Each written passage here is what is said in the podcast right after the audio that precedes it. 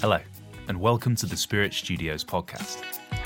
My name's Al, and in this episode of Talking Music Business, I'm co hosting with fellow Spirit Studios tutor David Cameron Pride. We're joined by special guest Stephen Kempner, who is a music and entertainment lawyer and a partner at UK law firm Statham Gill Davies. Stephen shares with us his fantastic insights into the world of music law giving us a legal perspective on things like artist contracts, 360 deals, sampling, and more.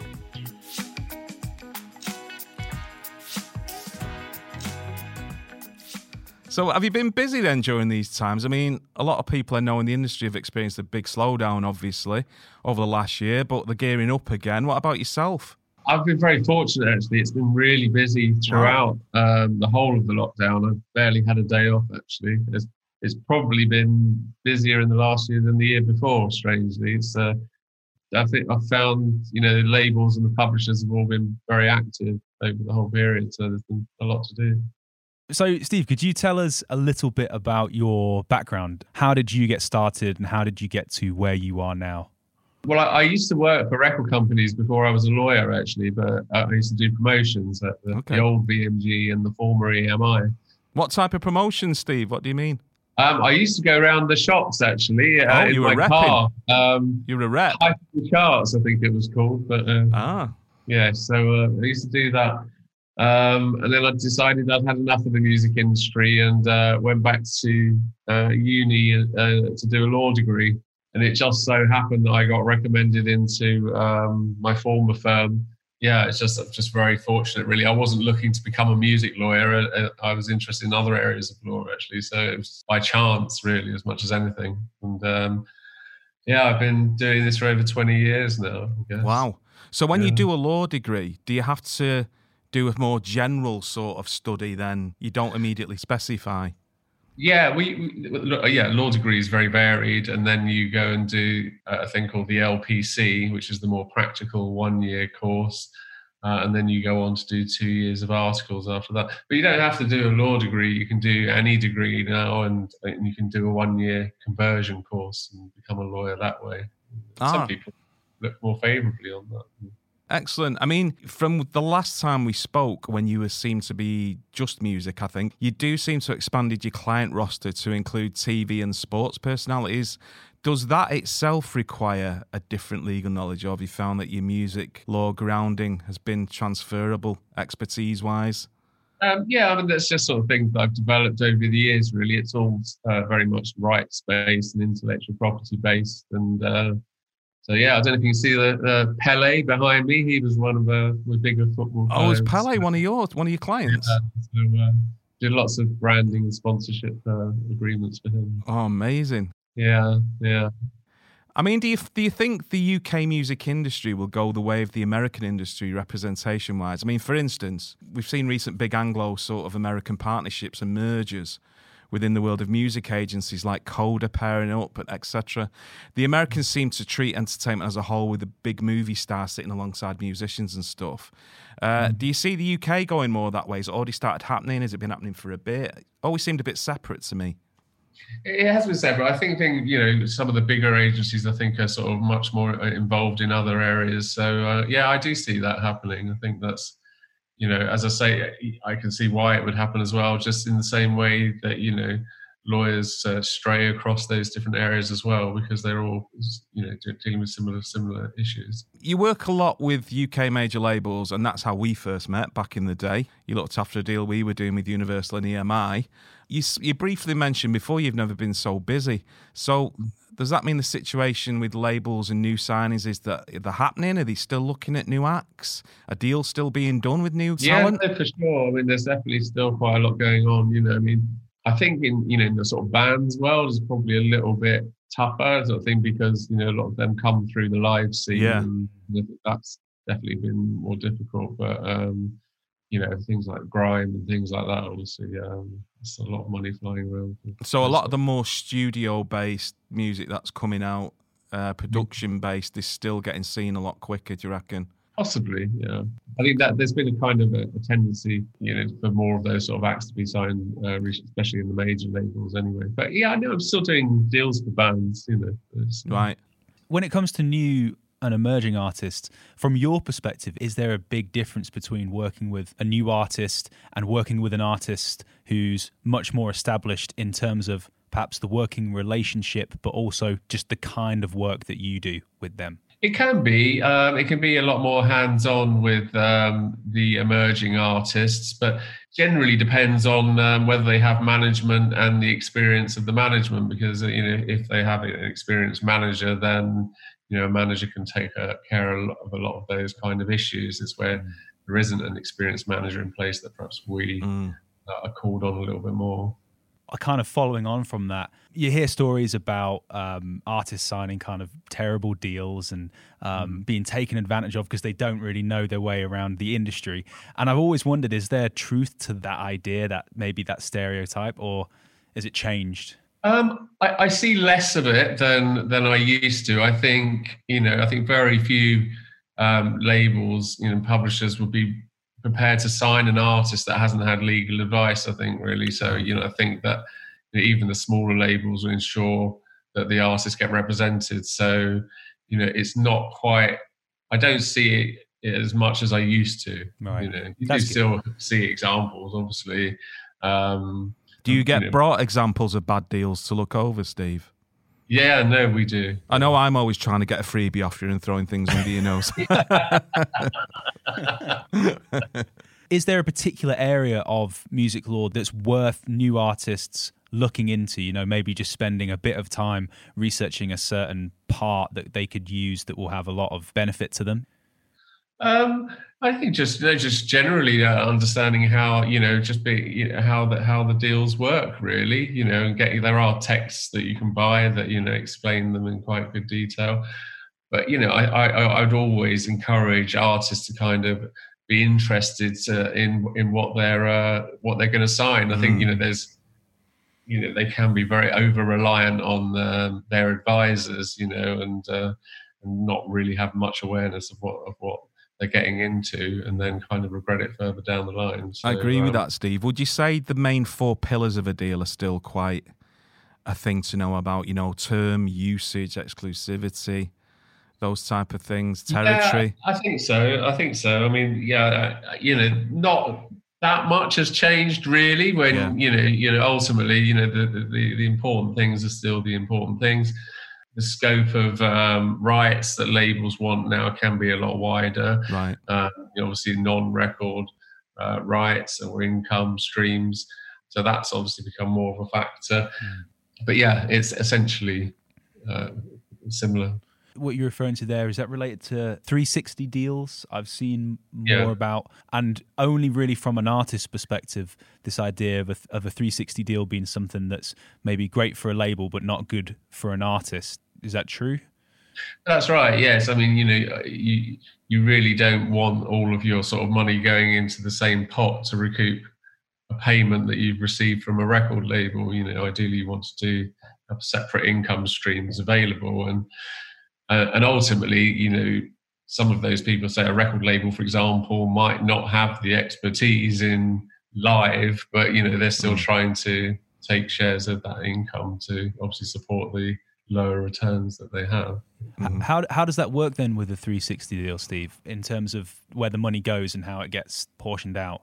Um, well, the, it, it, depends on the type of deal you're doing, um, but the the label may want uh, a lower share, you know, you know, 10, 20% or whatever of, of non-record income, so like live and merchandise and branding type income, you know, you can then, it's an argument about whether that's payable as a separate income stream, which is not, you know, it doesn't go into the pot with the recording uh, expenses. So it's not paying off the recordings. So, I mean, that's obviously still fairly common with major labels, you know, that's still a big uh, issue with major labels and not so much with the independents. Well, in that case, Steve, would you tie if you were going to do a 360? Would you tie them into some kind of tour support? Yeah, I mean, I think you have you have to. It's all it's all about looking at the overall you know offer. You know, if it's just a land grab by the um, the record label, then you know you're going to be more reluctant to do it. But you know, if the label are saying, well, we're going to invest this and we're going to pay this in tour support and um, X, Y, and Z, then you know you can kind of look at it in in the round, you know, and it may you may be willing to make some kind of concession on that. Yeah, I mean, you can understand um, that a bit more, can't you? If they're, if they're just paying you, you know, a thousand pound advance and they want, yeah. you know, twenty five percent of your merchandise, then you're not going to want to do. That. Yeah. Aside from 360 deals, what are the differences between some of the more common types of deals an artist might be presented with? Well, I think if you know when you're starting out and if you're dealing with like smaller labels, you're probably going to be dealing with predominantly like 50-50 deals. So, you know, like 50% of the income that the label receives after they pay all of the expenses, which includes not just the recording costs, but all the manufacturing, distribution, and promotion costs as well.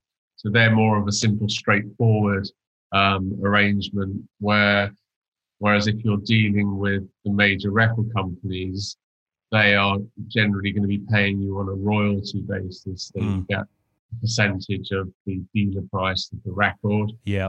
Um, but you're recouping less costs. You're just recouping the recording costs and your advance. Yeah. Oh, did you want to ask a bit about sampling? Yeah, this was a question actually. Um, it kind of came up in a class the other day. So I teach um, a few modules here where we we spend time working on sampling. We focus primarily on the kind of the musical, creative, technical side of working with samples. But a question that um, students frequently ask is around the legality of sampling and oh, I thought sampling was illegal or it's not something that you can do because you have copyright problems with it. And I wondered if you could give us a legal perspective on sampling. Well, the basic position is if if you take somebody's recording, you're sampling that recording and the song that's on that recording. If you just replay it, then you're still sampling the song. And both of those things need to be cleared, otherwise, you're going to open yourself up to claims of infringement of copyright. Um, whether those claims would be successful um, depends on whether you, whether those samples actually infringe the copyright, which they may do not just because of how much you've taken, but the qualitative amount of what you've taken. So if you've taken a tiny part of a song, which is the hook of the song, and the rest of it's yours, it's still going to be an infringement of copyright. Um, yeah you know, not just even though it's only a tiny part. So you can't just get away with saying, "Oh, I just took a tiny part. That's okay." So it's not it's not really don't do it. It's if you are going to do it, ensure you've got clearance to use it because there's a lot of great tracks that are based around samples that get clearance that we'd never have heard. Mm. Uh, and hip hop started through doing sampling. It's just make sure you go down the legal route if you're going to after you've got your, your idea. I think so. Yeah, because ultimately you're going to end up having to give a lot more away of your own song if you don't clear it in advance because uh, your song might actually be 75% yours and 25% the person you're sampled. But if you haven't cleared it, the per- that person's just going to say, "Well, I want 100%. Otherwise, you know, you can't put it out, or I'm going to see you." you know.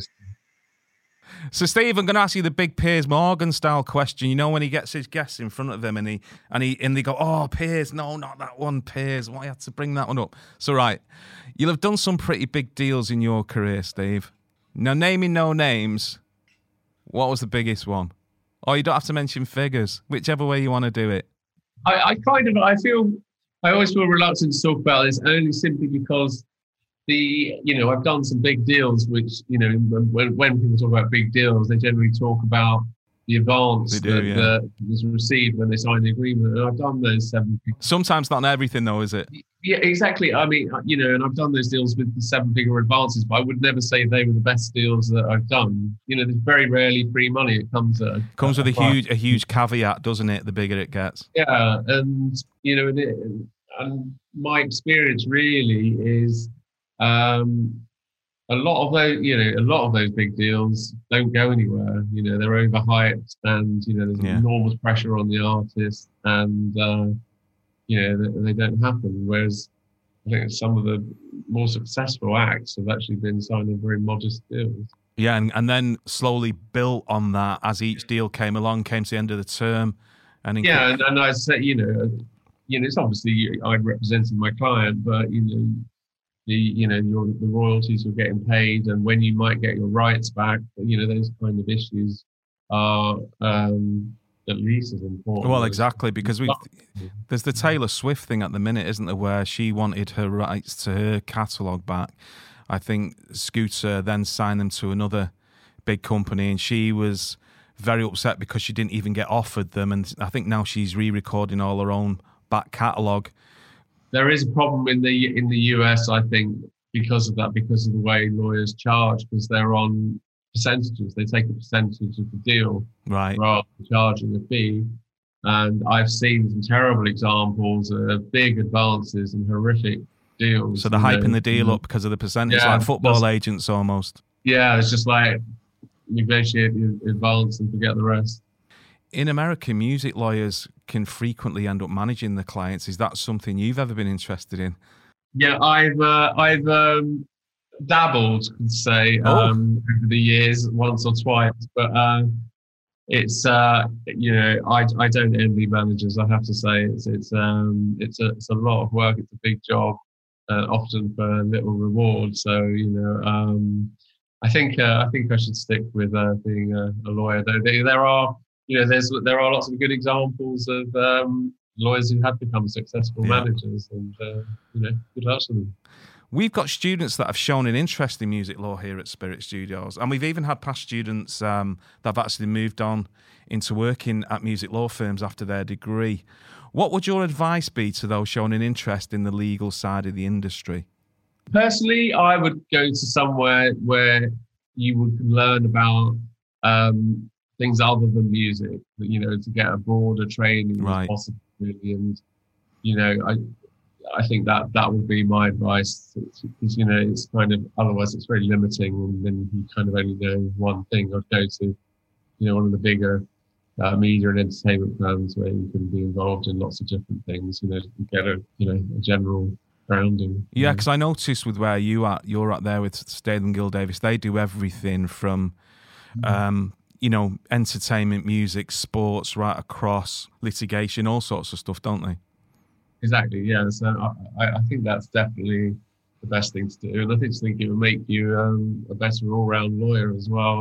Thank Yeah. you. And I think I think Al wanted to ask you quickly about uh, looking into your crystal ball about the future of cryptocurrencies, didn't you?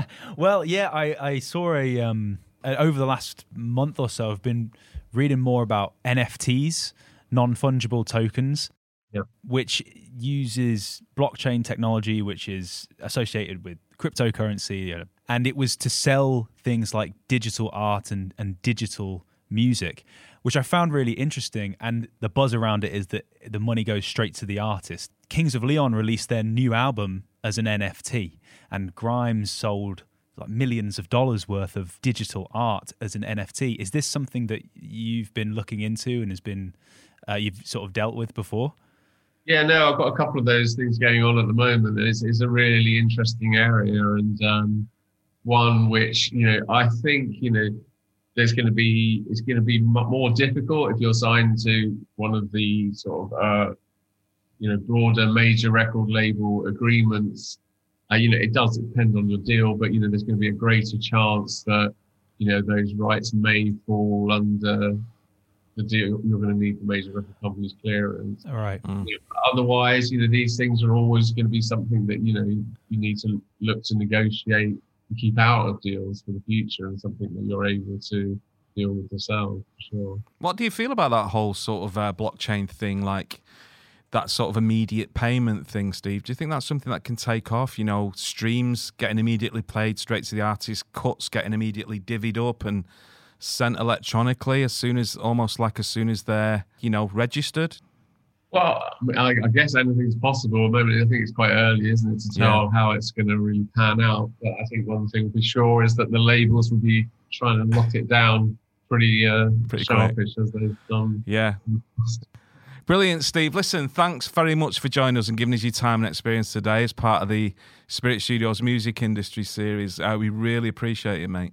Thank you. All right. Cheers, Steve. Thank you. Speak to you soon, Steve. Thanks a lot. Thanks. Bye. Bye bye.